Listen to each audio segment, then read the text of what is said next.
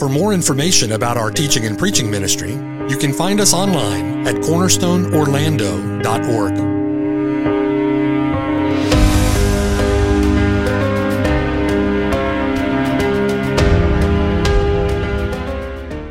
The following sermon has been brought to you by Cornerstone Orlando, making disciples for the glory of God.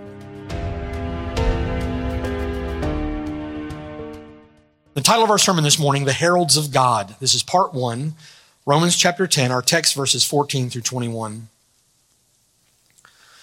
So, in our ongoing study now of Paul's epistle to the church at Rome, we've come to a section of this letter wherein Paul's primary concern has been to explain the unbelief and apostasy of a vast majority of his Jewish countrymen connected to their unbelief and apostasy or, or parallel to their unbelief and apostasy in the experience of the early church is at the same time the broad inclusion of the Gentiles in the redemptive plans and purposes of God. Paul's Jewish countrymen are perishing in unbelief. And at the same time, Gentile unbelievers are flooding into the kingdom and filling the Lord's church. Now, Paul's explanation of that fact is clear and straightforward. There is no distinction between Jew and Greek. Romans chapter 3 verse 22, there is no difference, for all have sinned and fall short of the glory of God. There is no difference between Jew and Greek in terms of their condition as sinners, so there is no distinction between them in terms of their need and so there is no distinction made between them in God's free offer of the gospel. The same Lord over all is rich to all who call upon him, Jew, Gentile alike, for whoever calls upon the name of the Lord shall be saved. Romans chapter 9 verse 30 then, pursuing salvation through the gospel, calling on the name of the Lord, the Gentiles are now flooding into the kingdom. They have attained to a justifying righteousness not through works of the law, but through faith alone in Jesus Christ alone. Then in Romans chapter 9, verse 31, pursuing their own righteousness, which is through the law, refusing to submit themselves to the righteousness which is from God, refusing to call upon the Lord and be saved, Paul's Jewish countrymen have refused the gospel. They have rejected their Messiah. Willfully rejecting God's gift of an imputed righteousness through the person and the work of his own son, they have not attained to the righteousness which they have sought. And they have stumbled at the stumbling stone. And why is that? Because Jesus Christ is the end of the law for righteousness to everyone who believes. There is no merit Listen, there is no merit in who you are or in what you have done. There is no merit in it. God is no respecter of persons. The only hope that you have, it's not that it's all going to work out in the end, that somehow your good works are going to outweigh your bad works. The only hope you have is that the righteousness of the Lord Jesus Christ is credited or imputed to your account through faith alone.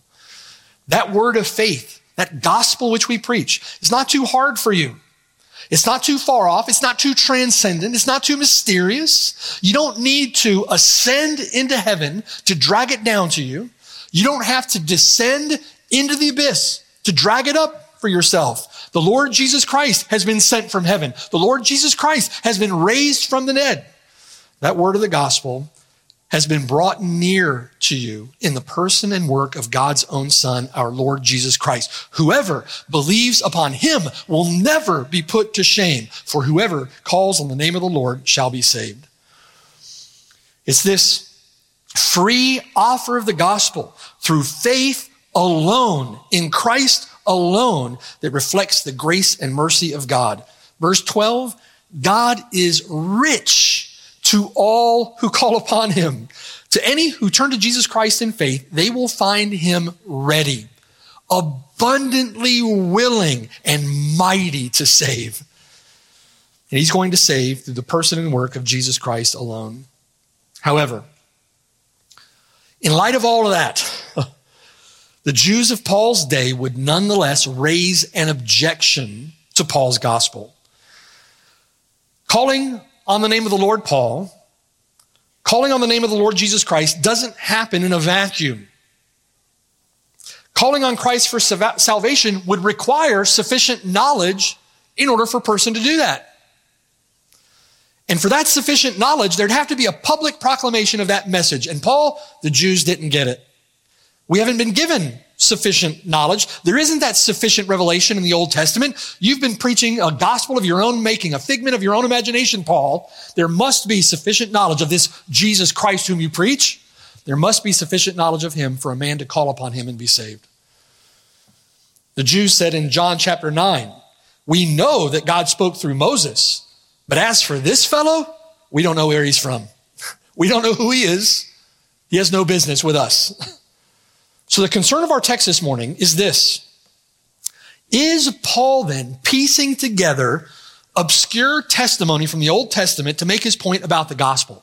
Is he just proof texting from the Old Testament to make up this gospel about the Lord Jesus Christ? Or did the Jews, in fact, have sufficient knowledge of the gospel from the Old Testament to call upon Jesus Christ in faith and to be saved? Which is it? Did they have sufficient knowledge?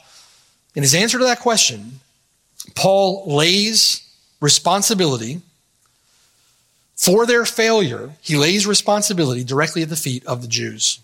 Verse 18, have they not heard? Yes, indeed, they have heard.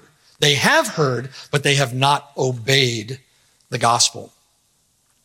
Paul's main concern is the unbelief and apostasy of his Jewish countrymen. But what about you and I? How would we apply this text to ourselves this morning? Maybe you're sitting here this morning and you would acknowledge that you've heard the gospel many times. If you're a believer here this morning, how many times do we need to hear it? Constantly. we always need to be hearing and learning of the gospel. We always need it, constantly need it.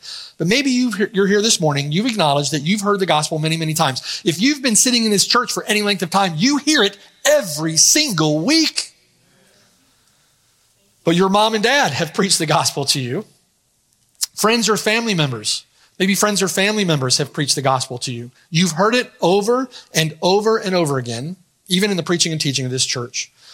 But as you sit here this morning, you have yet to turn.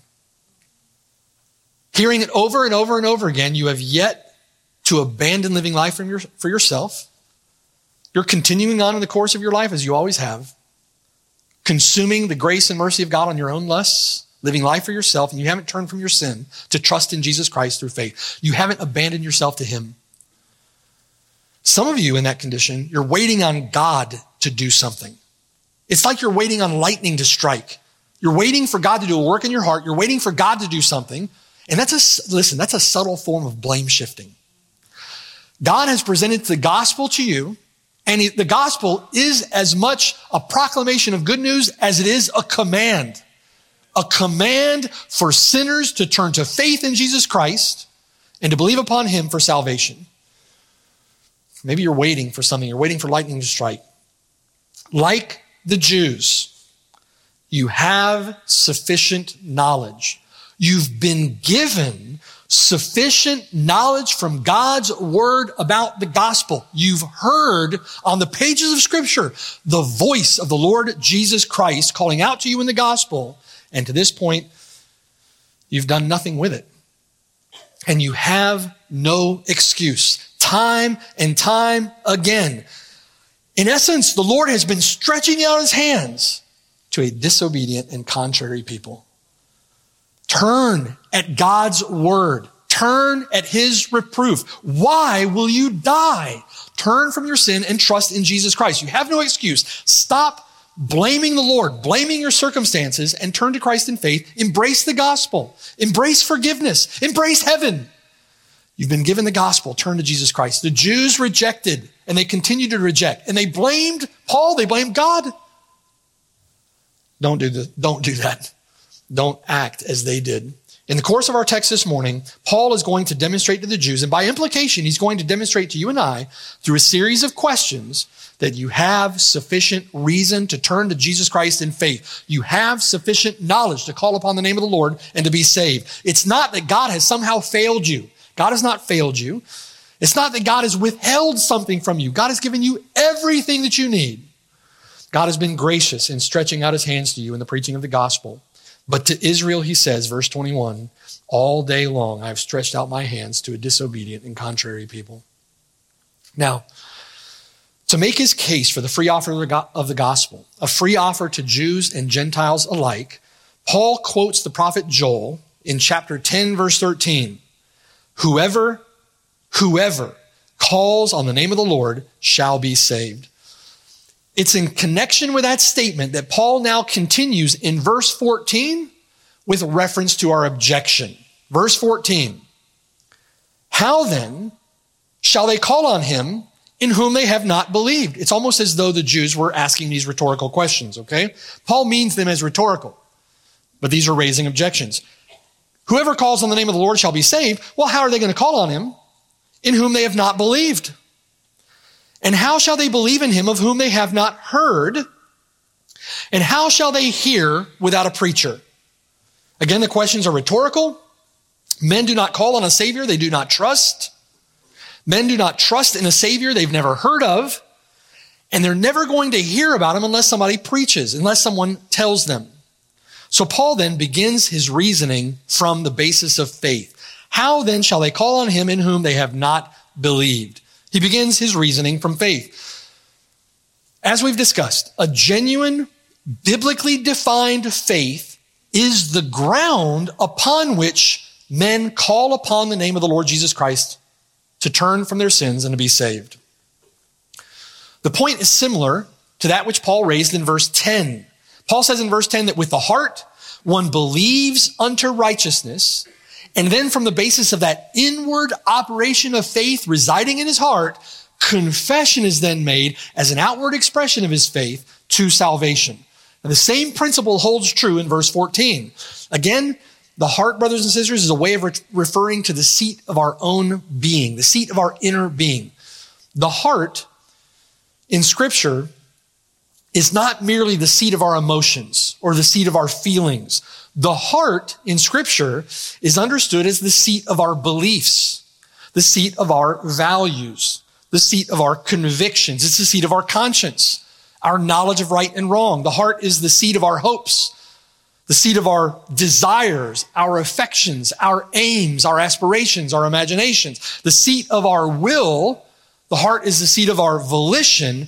And it's from that basis of inward operation, from the base from that base of inward operation that faith in the heart, if it's genuine, God given faith, that faith begins to have a dramatic impact on all of those things. That faith operating in the heart begins to have an impact in the seat of our inner being. It begins to have an impact uh, on our desires, on our affections. It begins to have an impact on our aims and hopes and dreams. That genuine faith will bear fruit in your will. Genuine faith will bear fruit in your actions. It'll even bear fruit in your emotions and in your feelings. Okay? Genuine faith from its base of operations in the heart of man begins to have an impact on the seat of our person, the very seat of who we are. Faith changes us. That God given, God authored, God grown, God matured faith begins to have an impact on who we are and what we do, how we think, what we believe. So the heart then, that's why John Murray it was who described the heart as the faculty of faith, the organ of faith. The heart of a person is the base of faith's operation in the soul of man. With the heart, one believes. And then, as an outward expression of that inward reality, that person who has faith in the heart calls on Christ for salvation. That's the point behind the first question in verse 14. Out of the abundance of the heart, the mouth speaks. However, in verse 14, then, Paul presents faith, faith in the heart of the believer, as the last stage in a series of steps. Faith in the heart of the believer is the last stage, if you will, in a series of steps. Just like calling on the name of the Lord does not happen in a vacuum, Faith also does not occur in a vacuum. A genuine, biblically defined faith will be, must be, preceded by knowledge. And that points us to Paul's second question. How shall they believe in him of whom they have not heard? Faith, we said last week that faith without confession is hypocrisy. Faith without its outward manifestations is hypocrisy. But confessing the Lord Jesus Christ without a genuine biblically defined faith is a lie. It's taking the Lord's name in vain. Do you see? So faith requires of necessity a content. Who are you believing in and what are you believing? Right? Faith is not a, a wistful, I believe. It's not Disney faith. There's a content to our faith, right? And that content must be believed. Faith does not occur in a vacuum. Genuine biblically defined faith will be preceded by knowledge. And in this case, the knowledge of the gospel. And that points us to Paul's second question then. How shall they believe in him of whom they have not heard? Literally, how will they believe who they have not heard? It's literally what the, the Greek says there. How will they believe who they have not heard? In other words, Paul isn't speaking of simply hearing about Jesus Christ. Paul is speaking of hearing Jesus Christ himself.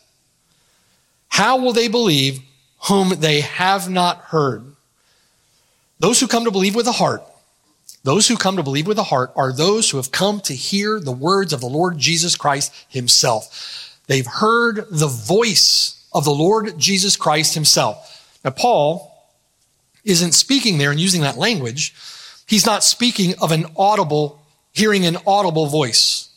The word that Paul uses for hearing in verse 14 doesn't only refer to oral reception. He's not only referring to something getting in through your ear gate, okay, like hearing a sound. He's not speaking of merely oral reception. He's speaking of much more than that. If you're married, if you're married, you've been in a discussion before where your spouse says to you, you're not listening to me. right? Y'all know what I'm talking about. You're not listening to me. You hear the sound that is coming out of her mouth, oral reception, right? But your mind is focused on your defense. So you're not hearing the words that are coming out of her mouth, right? Sort of what we're talking about here. It's not simply hearing, it's listening. Paul, the word that Paul uses in verse 14 has to do with attentive hearing. James says, be quick to hear, same word, slow to speak, slow to wrath. Hearing for knowledge, hearing for understanding. John chapter 8 verse 47. He who, he, he who is of God hears God's words, actively listens, actively understands, and heeds God's words. And it's there in John chapter 8, that word carries the sense of understanding. It has, it carries the sense of understanding, believing, and then heeding God's words. The Lord tells the Pharisees there in John chapter 8 that you do not hear because you are not of God. In other words, you don't hear, you don't understand, and you don't heed because you are not of God. Notice he does not say you are not of God and therefore you do not hear. He, that's not how he presents that. You do not hear, you do not understand because you are not of God. They're not attentively listening. John chapter 10, verse 27. My sheep hear my voice. It's not speaking merely of oral reception, right? My sheep hear my voice. I know them and they what? They follow me. They follow me. Well, what of those who hear his voice and do not follow? You're not listening to me, he would say. You're not listening to me. Those who are not following are those who are not of God. They're not hearing his voice. So hearing in verse 14 is loaded with significance. It refers to listening attentively to his words. It refers to understanding his words, applying his words, apprehending his words. It recognizes the voice of the shepherd, so to speak. It's hearing his voice. And then from his words, from his words, acquiring sufficient knowledge, acquiring sufficient understanding such that you know what you are to do. It's hearing attentively listening, understanding, and doing heeding. Dr. Murray said this the personal commitment with which faith implies is coordinate with or connected to accompanies the encounter with Jesus' own words that are contained in the message of the gospel. That personal commitment, which faith implies, is connected with hearing the words of Jesus Christ through the gospel. So Paul speaks of faith in the heart, okay? Of faith that is authored there through the means of hearing and understanding the very words of Jesus Christ in the gospel. Third rhetorical question in verse 14. We hear and understand the words of Christ through the testimony of, of his witnesses. We're not speaking about hearing the audible voice of the Lord Jesus Christ. Paul is referring to hearing the voice of the Lord Jesus Christ through his messengers, through his witnesses. Verse 14. How then shall they call on him in whom they have not believed? How are they going to call on a Savior whom they don't trust? And sh- how shall they believe on him of whom they have not heard? How are they going to believe in him when they don't know anything about him? And how shall they hear without a preacher? Christ is heard in the gospel when the gospel is proclaimed by his people. Christ is heard in the gospel when the gospel is preached by God's witnesses. The ordinary and effectual means by which sinners are brought to faith in the Lord Jesus Christ is the preaching of his word by those who have been commissioned to the task. Turn with me to Luke chapter 10. I want to give you an example of this. Luke chapter 10. God's ordinary means, God's usual means, his regular method of saving sinners is the preaching of his word by those who have been commissioned to preach his word. Luke 10. In Luke 10, the Lord commissions the 70 disciples to go out two by two and preach the gospel. There's a reason they go out two by two. We'll talk about that in a moment. Okay, the Lord commissioned 70 to go out two by two to preach the gospel. In verse 1, he describes them as going out before his face. They go out coram deo, before the face of God. They are God's representatives, as it were. God is in heaven. God sits before the, the bar of his justice in the courtroom of heaven, and, and he sends out his witnesses two by two to preach the gospel. That two by two, incidentally, in one sense here, comes from the Old Testament law. We'll talk about that tonight in Revelation chapter 11. From the Old Testament law, it takes two or three witnesses to settle a matter. God sends out his witnesses two by two. He describes them as going out before his face. He sends them out as witnesses. The noun witness, translated in the Greek is the word martus. Martus. The verb martyreo, the content of his message is martyria. It's where we get our word martyr. What are they doing? They're witnessing for the Lord Jesus Christ. They're witnessing as martyrs, those willing to die. Brothers and sisters, the call to discipleship, the call to come and follow the Lord Jesus Christ is a call to come and die. Deny yourself Take up your cross and follow me.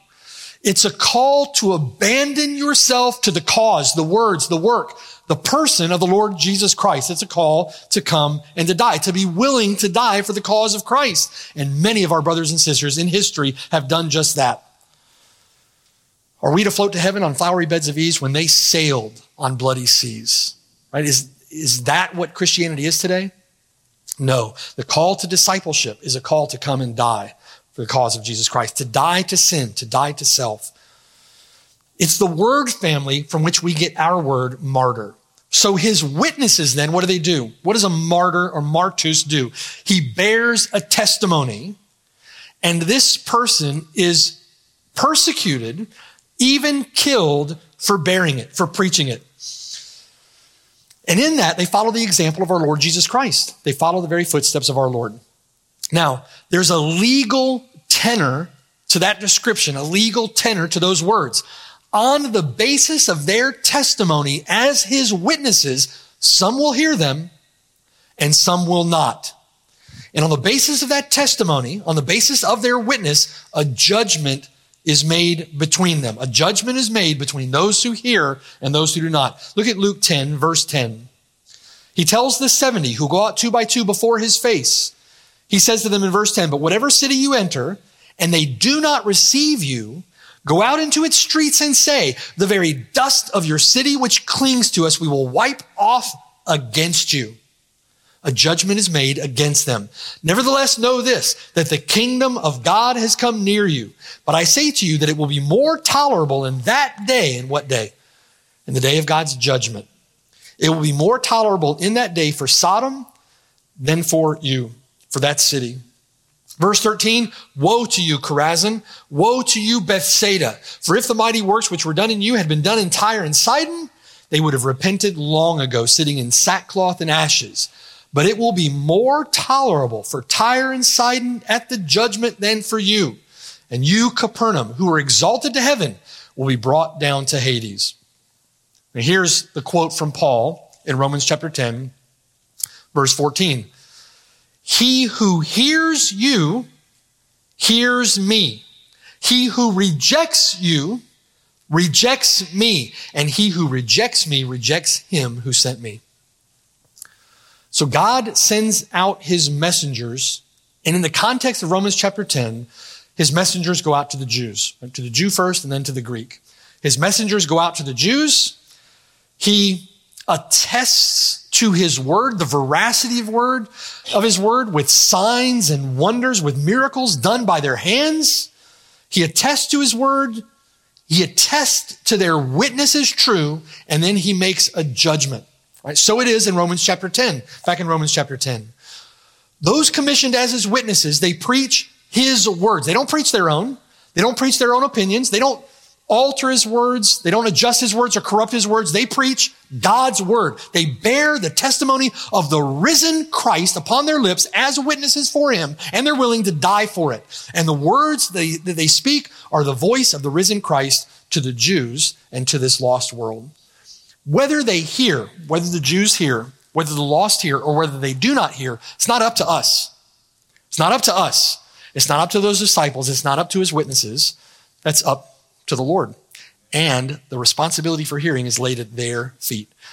It's not up to the messengers. There are some who will hear. There are some who will understand. There are some who will heed. Sufficient knowledge of his word leads to faith in their heart. And from that faith, they call upon the name of the Lord Jesus Christ and they are saved. But there will also be those who do not hear. At the testimony of his witnesses, there are some who will not hear, having rejected the voice of the preacher. They have actually rejected the voice of the Lord Jesus Christ himself. And if they do not turn at the witness of, at the testimony of his witnesses, they are rejecting the Lord. A judgment is made against them, and they will perish in the way. And brothers and sisters, in Romans 10, Paul is speaking specifically of that witness given by the apostles, that witness given by God's eschatological prophets here in Luke 10, the 70. But not unlike that witness attested to by God with signs and wonders. It's not unlike that witness that we brothers and sisters, witness ourselves in our own generation. We are to shine as lights in a dark place. We are to be witnesses for the Lord Jesus Christ. God has given us a great commission. It's not the great suggestion. It's the great commission.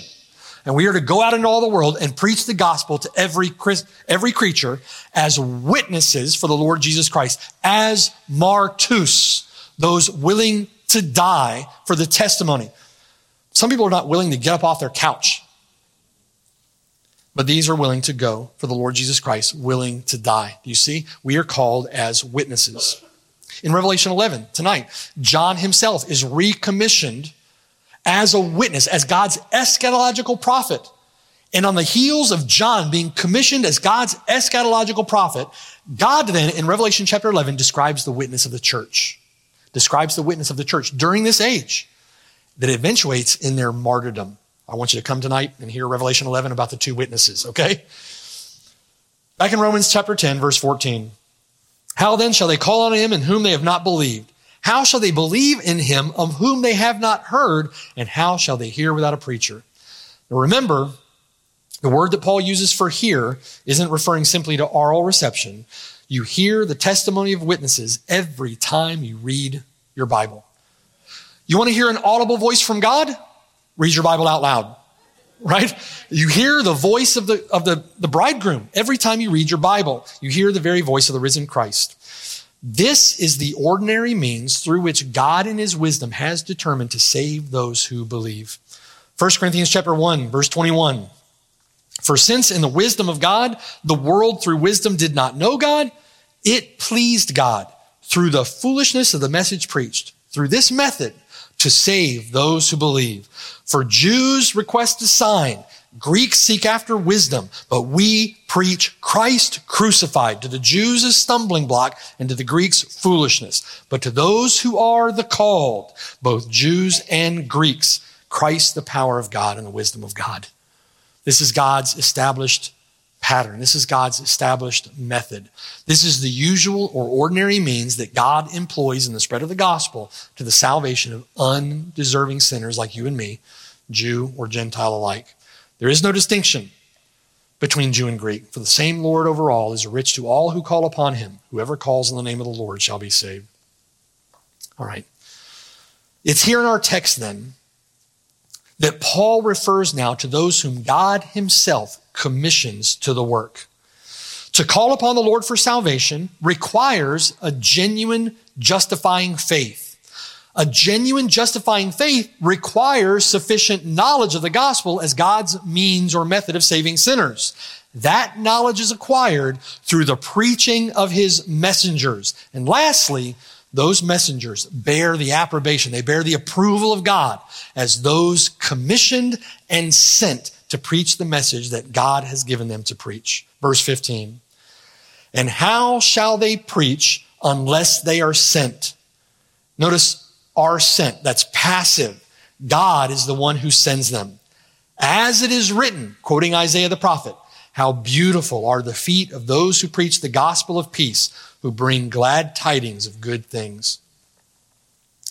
As we work through the text, Paul is going to make the point that his Jewish countrymen are without excuse. Verse 18, have they not heard? Indeed, they have heard. Their sound has gone out into all the earth, their words to the ends of the world. These messengers have been sent to them. They've been sent to them by God. Verse 21, all day long, God says, I've stretched out my hands to this disobedient and contrary to people. They have heard the words of the prophets. More than sufficient knowledge has been given to them, has been imparted to them. They have been given the very oracles of God. They have the Old Testament in their hands. They've been given every opportunity.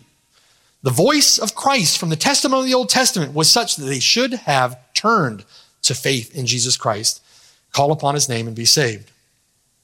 Hebrews chapter 4, verse 2 describes the problem. The word which they heard did not profit them. They heard, there was sufficient knowledge, but the word which they heard didn't profit them. Why? Because it wasn't mixed with faith in those who heard it. They didn't respond with faith. In the words of verse 16, they have not all obeyed the gospel. What does it mean to obey the gospel? It means to turn from your sin and to put your faith in Jesus Christ. Repentant faith in Jesus Christ. They did not obey the gospel. They did not mix what they heard with faith. They did not believe Jesus Christ. They did not take him at his word. And they kept living life for themselves. They kept pursuing a righteousness which is through the law, and they stumbled over the stumbling stone. And making his point clear to the Jewish objectors here, Paul again refers to the text of the Old Testament. It's a text that the Jews themselves would have acknowledged as authoritative. And Paul quotes now from the prophet Isaiah. Turn to Isaiah 52. Hang in there with me. Isaiah 52. In Isaiah 52, God promises to restore Judah to himself and to deliver Judah from their captivity in Babylon. Judah is languishing in captivity. God promises to restore them. And in fulfillment of God's great promise, God promises to send messengers to announce to them his salvation, to proclaim the day of his deliverance. He promises to send them heralds. These are heralds of God who proclaim the good news. They proclaim peace. They proclaim deliverance. They proclaim salvation. These are God's heralds. And they're coming over the mountain to a captive people who are languishing in exile is described by Isaiah as beautiful, right? They're in exile. They're suffering. And to see these messengers come over the mountain would be beautiful in the sight of God's people. It's a way of describing how these messengers would be received by those who longed for it. How they'd be received. It, it's a way of describing the joy that would grip the heart of God's people when they saw God's messengers coming with a message of, of salvation, a message of deliverance, the blessedness of good things that would follow. God had promised to save them and they were looking for God's deliverance. That's how we should be, brothers and sisters. When you read the Bible, when you hear the gospel, when you read of all the precious and good promises of God in his word, it should grip your heart with joy, right? How blessed are the feet of those who bring those good tidings of good, those glad tidings of good things, right? It should grip our hearts with joy. Isaiah starts in verse one. Awake, awake, arouse yourself up from apathy. Rouse yourself up from slumbering in your captivity, from languishing in bondage. Put on your strength, O Zion. Put on your beautiful garments, O Jerusalem, the holy city. Now that's a, a reference there in verse one to Exodus 28 and the garments of the priests. Garments, those garments were made for beauty and for glory. When he says, put on your beautiful garments, he's speaking of priestly garments. God plans to make them a kingdom of priests. They never lived up to that expectation of God. But God promises them, this is what you're going to be. You're going to put on these beautiful priestly garments. You're going to be to me a kingdom of priests. Put on holiness, he says. Why? For the uncircumcised and the unclean shall no longer come to you. In other words, what makes them beautiful is their holiness. What makes them beautiful? They are separated from the filth of this world. They're separate, separated from everything that is unclean and they're separated, they're consecrated to God. God is going to separate them to himself in true holiness. And in that, they're going to be beautiful, fully, finally, forever free from anything that defiles. Two, shake yourself up off from the dust. Arise Sit down, O Jerusalem. Loose yourself from the bonds of your neck, O captive daughter of Zion. That dust is the dust of their shame. They're to shake it off. The bondage of their slavery would bind them no more, and they are to arise and sit down on thrones. The word refers to sitting on a throne. For thus says the Lord, verse three, you have sold yourselves for nothing. You gave yourself away for nothing, and you shall be redeemed without money. That's certainly going to cost to redeem them. I wonder what will be the cost of their redemption. What is God pointing to through the prophet Isaiah? Is he pointing to their temporal return from exile in Babylon? Yes. And is he pointing to something beyond their physical return from Babylon? Yes. Again, this is typology in the Bible. We've got to understand this if we're going to understand what God is communicating to us. Verse 4 For thus says the Lord God, my people went down at first into Egypt to dwell there. Then the Assyrian oppressed them without cause. Now, therefore, what have I here, says the Lord, that my people are taken away for nothing? They just gave themselves away to their enemies. Those who rule over them mock them. They make them wail, says the Lord, and my name is blasphemed continually every day by their circumstances by their languishing in exile. Therefore, verse 6, my people shall know my name. Therefore, they shall know in that day that I am he who speaks. Behold, it is I. Literally, behold me. God says to them. Yahweh says to his people, behold me. In the days of the Exodus, God appointed Moses to speak for him, and then he appointed Aaron to speak for Moses. But in this day, in this day, the day that God is speaking of here, the day in which God fully, finally, forever delivers his people, the people of God will hear his voice. Literally, God saying, beholding him. In that day, and here's our quote, verse 7 how beautiful upon the mountains are the feet of him who brings good news, who proclaims peace, who brings glad tidings of good things, who proclaims salvation, who says to Zion, your God reigns. In the history of Israel, we see pictures in the Old Testament of the lone runner. Right? David for example, sitting between the gates in 2 Samuel chapter 18, he lifts his eyes at the announcement of the watchman to see a runner approaching. Not a haggard, war torn, defeated, demoralized, limping group of stragglers. What does he see? A single runner with a spring in his step, proclaiming as he comes victory, right? Glad tidings of good things, shouting good news as he comes, shouting peace at the end of hostilities, good news at the absence of any bad news. proclaiming salvation, liberty to those who are in bondage, with the resulting news, verse 7, your God reigns. His boot on the neck of his enemies. Blessings poured out upon his people. The Lord on his throne. And he has visited his people as he has promised to visit them. Verse 8, your watchmen shall lift up their voices. With their voices they shall sing together, for they shall see eye to eye when the Lord brings back Zion. Break forth into joy. Sing together, you waste places of Jerusalem. For the Lord has comforted his people. He has redeemed Jerusalem. The Lord has made bare his holy arm in the eyes of all the nations. And all the ends of the earth shall see the salvation of our God. Now, if you haven't figured out to this point, the deliverance that God is promising the Babylonian exiles in Isaiah 52 is not only of their deliverance, it's typological. The Lord is going to bring back a restored remnant to Jerusalem. They're going to rebuild the walls. They're going to hang the gates. They're going to lay the foundation of a rebuilt temple and they're going to fall into sin again. They're going to fall into idolatry again. They will eventually reject their Messiah in pursuit of a righteousness that they cannot attain through the law. And they're going to crucify him. And Jerusalem is going to be destroyed and the temple razed to the ground. That's eventually what's going to happen. So when Paul then sees what Paul sees in Isaiah 52 is not, that's not the restoration that God is promising here. That's not it. What Paul sees in Isaiah 52 is what we are to see in Isaiah 52 on this side of the cross.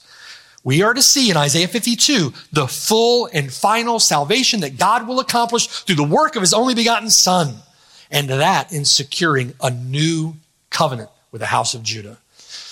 This was a restoration. Isaiah 52 speaks of a restoration that was effected at the coming of the Lord Jesus Christ. Effected, brought about through the work of the Lord Jesus Christ. Look at verse 13. Verse 13 speaks of his work. Behold, my servant shall deal prudently. Remember, we're, we're in the, we're in the Old Testament prophecy of Isaiah. And we hear about Jesus Christ in such explicit terms. Behold, my servant shall deal prudently. He shall be exalted and extolled and be very high. Just as many were astonished at you, so his visage was marred more than any man, and his form marred more than the sons of men. It is in this manner, verse 15, that he shall sprinkle many nations.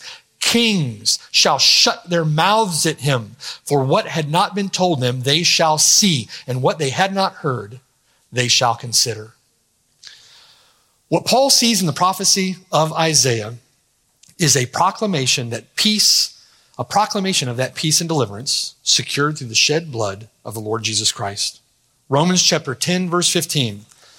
How beautiful are the feet of those sent by God, those who preach that gospel of peace and salvation and deliverance, those who bring those glad tidings of those good things. How beautiful are their feet. How beautiful it is to see them coming. Do you see?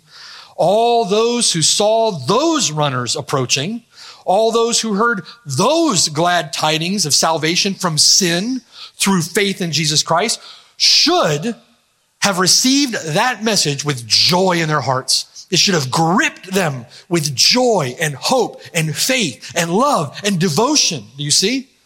Should have gripped them with great joy. But Israel was asleep Israel was slumbering sluggardly in the chains of their captivity. And the running of the Lord's heralds to the nation of Israel over and over and over again rising up early and sending them, the running of the Lord's heralds to the nation of Israel was met with unbelief. It was met with rejection. It was met with hostility. Such that, quoting Isaiah chapter 53, verse 1, Paul then refers to the unbelief of Israel in Romans chapter 10, verse 16. They have not all obeyed the gospel. For Isaiah says, Lord, who has believed our report? You're not listening to me. That's what he would say. They've not heard him. So then faith comes by hearing, and hearing by the word of God. Look at Isaiah 53 1. Isaiah 53, verse 1. Isaiah says, Who has believed our report? And to whom has the arm of the Lord been revealed? The arm of the Lord has been revealed to all of them in the preaching of those messengers, and they've not believed that report. 4, verse 2 He shall grow up before him as a tender plant. He's going to grow up. This servant of the Lord is going to grow up before God as a tender plant and as a root out of dry ground. He has no form or comeliness, and when we see him, there's no beauty that we should desire him. He is despised and rejected by men a man of sorrows and acquainted with grief, and we hid, as it were, our faces from him. He was despised, and we did not esteem him. Surely he has borne our griefs and carried our sorrows, yet we esteemed him stricken, smitten by God, and afflicted. But he was wounded for our transgressions. He was bruised for our iniquities. The chastisement for our peace was upon him. And by his stripes, we are healed. All we like sheep have gone astray. We have turned everyone to his own way. And the Lord has laid on him the iniquity of us all. Brothers and sisters, that's the gospel in the Old Testament prophecy of Isaiah. That's the coming of the Lord Jesus Christ. How beautiful, right? How beautiful are those messages that bring those glad tidings of good things. Awake, the Lord would say. Wake up. Rouse yourself up out of your slumbering. Stir up your heart. Stir up your mind. Why do you slumber in your sin? Why do you languish in captivity? You're going to die.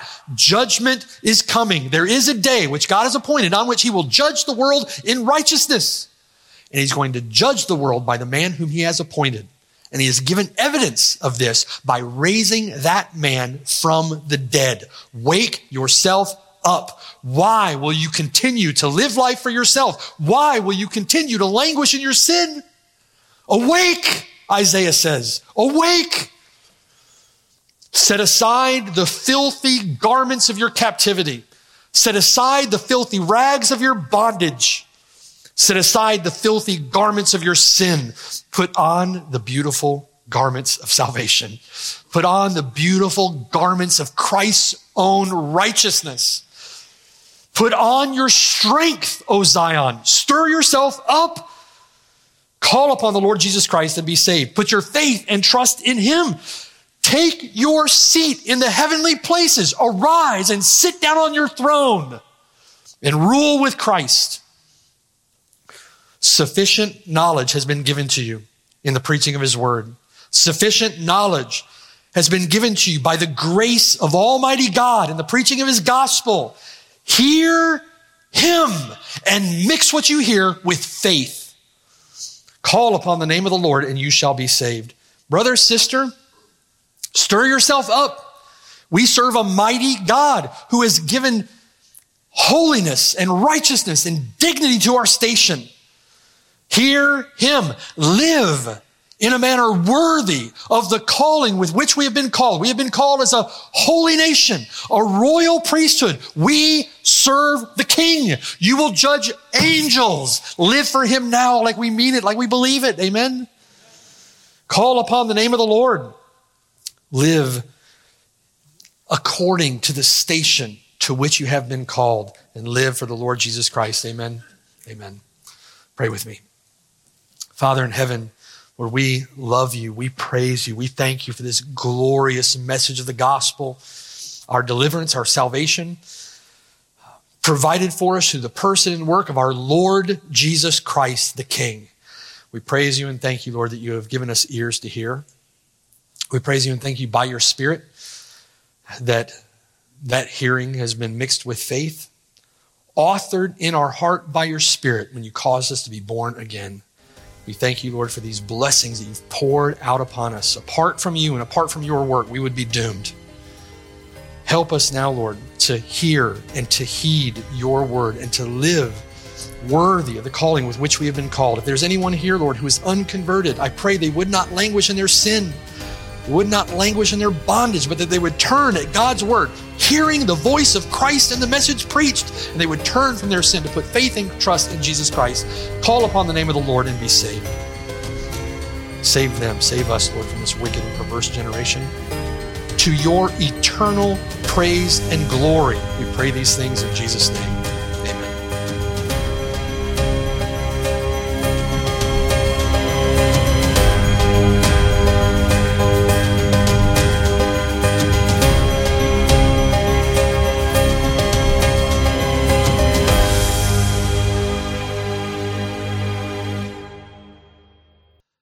And thanks for listening. My name is Mark Brashear, and I have the blessed privilege of serving with the saints at Cornerstone Church near Orlando, Florida.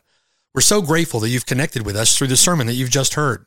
For more information, visit us at cornerstoneorlando.org. Or better yet, come and see us on the Lord's Day at 3370 Snow Hill Road in Oviedo, Florida. We're just east of Orlando and about 15 minutes from the campus at UCF. It would be a joy to have you worship with us.